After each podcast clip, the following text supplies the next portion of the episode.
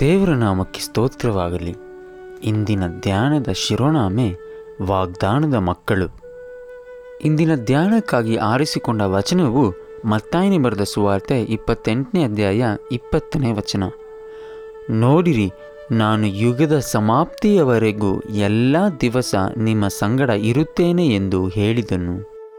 ಒಬ್ಬ ತಂದೆಯು ಮತ್ತು ಆತನ ಹತ್ತು ವರ್ಷದ ಮಗಳು ಸಮುದ್ರದ ತೀರದಲ್ಲಿ ತಮ್ಮ ರಜೆಯ ಕಾಲವನ್ನು ಕಳೆಯಲು ಹೋದರು.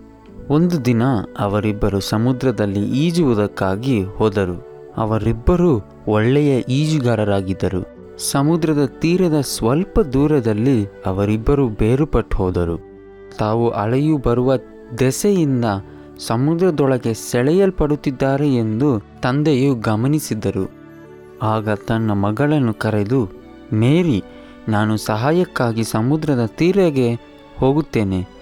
ನಿನಗೆ ಸುಸ್ತಾದರೆ ನೀರಲ್ಲಿ ತೇಲಾಡುತ್ತಾ ಇರು. ನಾನು ನಿನಗೋಸ್ಕರ ಹಿಂತಿರುಗಿ ಬರುತ್ತೇನೆ ಎಂದು ಹೇಳಿ ಹೋದರು.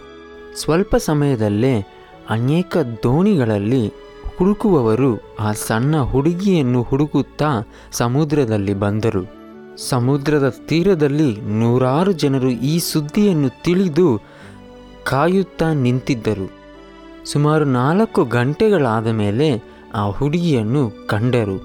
ಆದರೆ ಆಕೆಯು ಶಾಂತವಾಗಿ ಯಾವುದೇ ಭಯವಿಲ್ಲದೆ ನೀರಿನಲ್ಲಿ ತೇಲಾಡುತ್ತಿದ್ದಳು.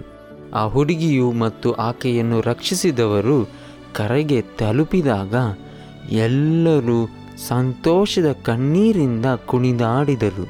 ಆದರೆ ಆ ಹುಡುಗಿಯು ಯಾವುದೇ ಆತಂಕವಿಲ್ಲದೆ ಶಾಂತವಾಗಿದ್ದಳು.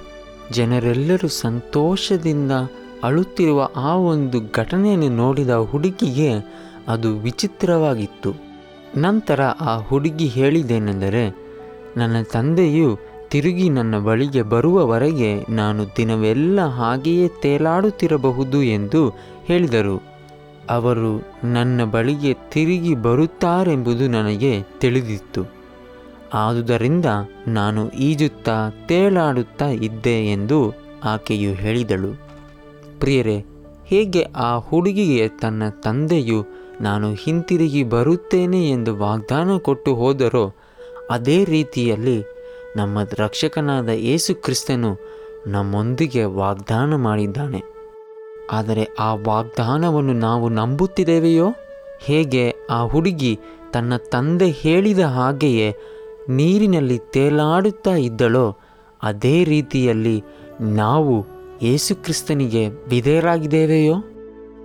ಹೇಗೆ ಆ ಹುಡುಗಿಯು ತನ್ನ ತಂದೆಯ ಮೇಲೆ ಭರವಸೆ ಇಟ್ಟಿದ್ದಳೋ, ಅದೇ ರೀತಿ ಯೇಸು ಕ್ರಿಸ್ತನು ಮಾಡಿರುವ ಒಡಂಬಡಿಕೆ ಮತ್ತು ವಾಗ್ದಾನಗಳ ಮೇಲೆ ನಾವು ನಮ್ಮ ನಂಬಿಕೆಯನ್ನು ಇಡಬೇಕಾಗಿದೆ. ಈ ವಾರದಲ್ಲಿ ನಾವು ಆಲೋಚಿಸಲಿರುವ ಕಾರ್ಯಗಳನ್ನು ನೋಡೋಣ.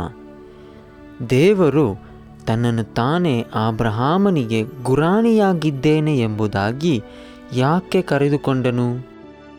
ಭೂಮಿಯ ಮೇಲೆ ಇರುವ ಎಲ್ಲ ಕುಳಗಳು ಅಬ್ರಹಾಮನ ಮೂಲಕ ಹೇಗೆ ಆಶೀರ್ವಾದವನ್ನು ಹೊಂದುವವು? ಒಡಂಬಡಿಕೆಯ ವಾಗ್ದಾನಗಳಲ್ಲಿ ಅತಿ ದೊಡ್ಡ ವಾಗ್ದಾನ ಯಾವುದು? ಮುಂದಿನ ಪಾಠದಲ್ಲಿ ಭೇಟಿಯಾಗೋಣ. ಅದುವರೆಗೂ ದೇವರು ನಿಮ್ಮನ್ನು ಆಶೀರ್ವದಿಸಲಿ. ಆಮೇನ್.